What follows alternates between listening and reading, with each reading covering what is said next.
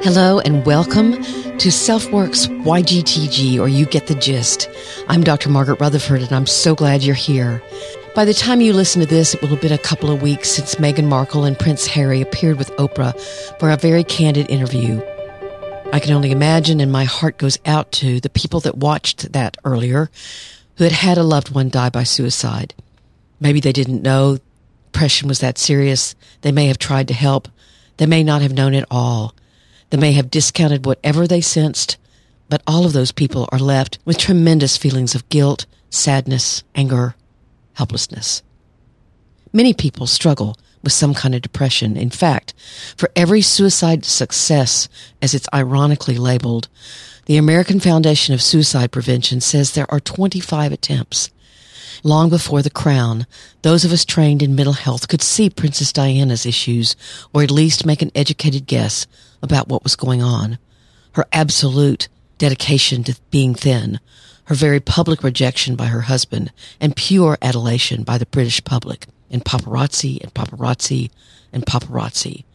Those of us who've never had that kind of attention can only imagine what that feels like. There was news of emotional outbursts and mood swings. She may have had a previous sense of what the royal life might be more than Meghan, but life circumstances were working against her. Over the years, I've dealt with a lot of people who try to talk about wanting to end their lives with their families, and sadly, Miss Markle's experience is far too common. When you Google suicidality, for example, here come a myriad of posts about what to do and how to do it, and that information, if it's read and researched, is helpful and accurate. We all need to take it seriously and find resources in our own communities for our loved ones. However, your family can take it very personally. Like, how can you feel that way? We do that and this for you. We love you. It can be called sacrilegious. It can be rated as needy or attention getting. It can even be used to taunt or deride. Oh, so you want to kill yourself? Well, have at it. It can be discounted. Maybe you have said it before and nothing happened, or nothing happened they know about. So they tell you you're crying wolf. But I often hear the kind of reason Miss Markle says the royal family and their administrative counterparts had. It wouldn't look appropriate for you to seek treatment. The message is zip it. Get a hold of yourself. Yet how many times does someone die by suicide whose families didn't even know what was happening? That's certainly what can happen with perfectly hidden depression as many of you know I am passionate about. I was just contacted in May of 2020 about a woman named Patricia, whose family thought she was going gangbusters. She had three beautiful children, engaged, lovely, successful. And they found my book after she killed herself on her bedside table. People can say, but you don't look depressed. Perhaps Meghan Markle didn't look depressed. But that's what happens in perfectly hidden depression. Even doctors and therapists can say, but you don't look depressed. Research shows that people who kill themselves have frequently been to a doctor or have sought help.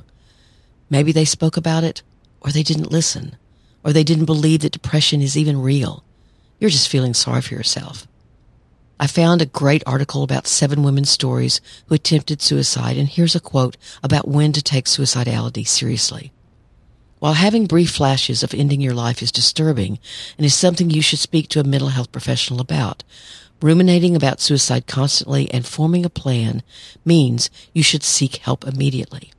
Not everyone who considers suicide does it, but everyone who completes a suicide thought about it at first. So it's super important to take even these thoughts seriously. So whether it would look good or not, we've got to take those kinds of comments seriously. I'd strongly recommend erring for any loved one on the side of overreaction than underreaction.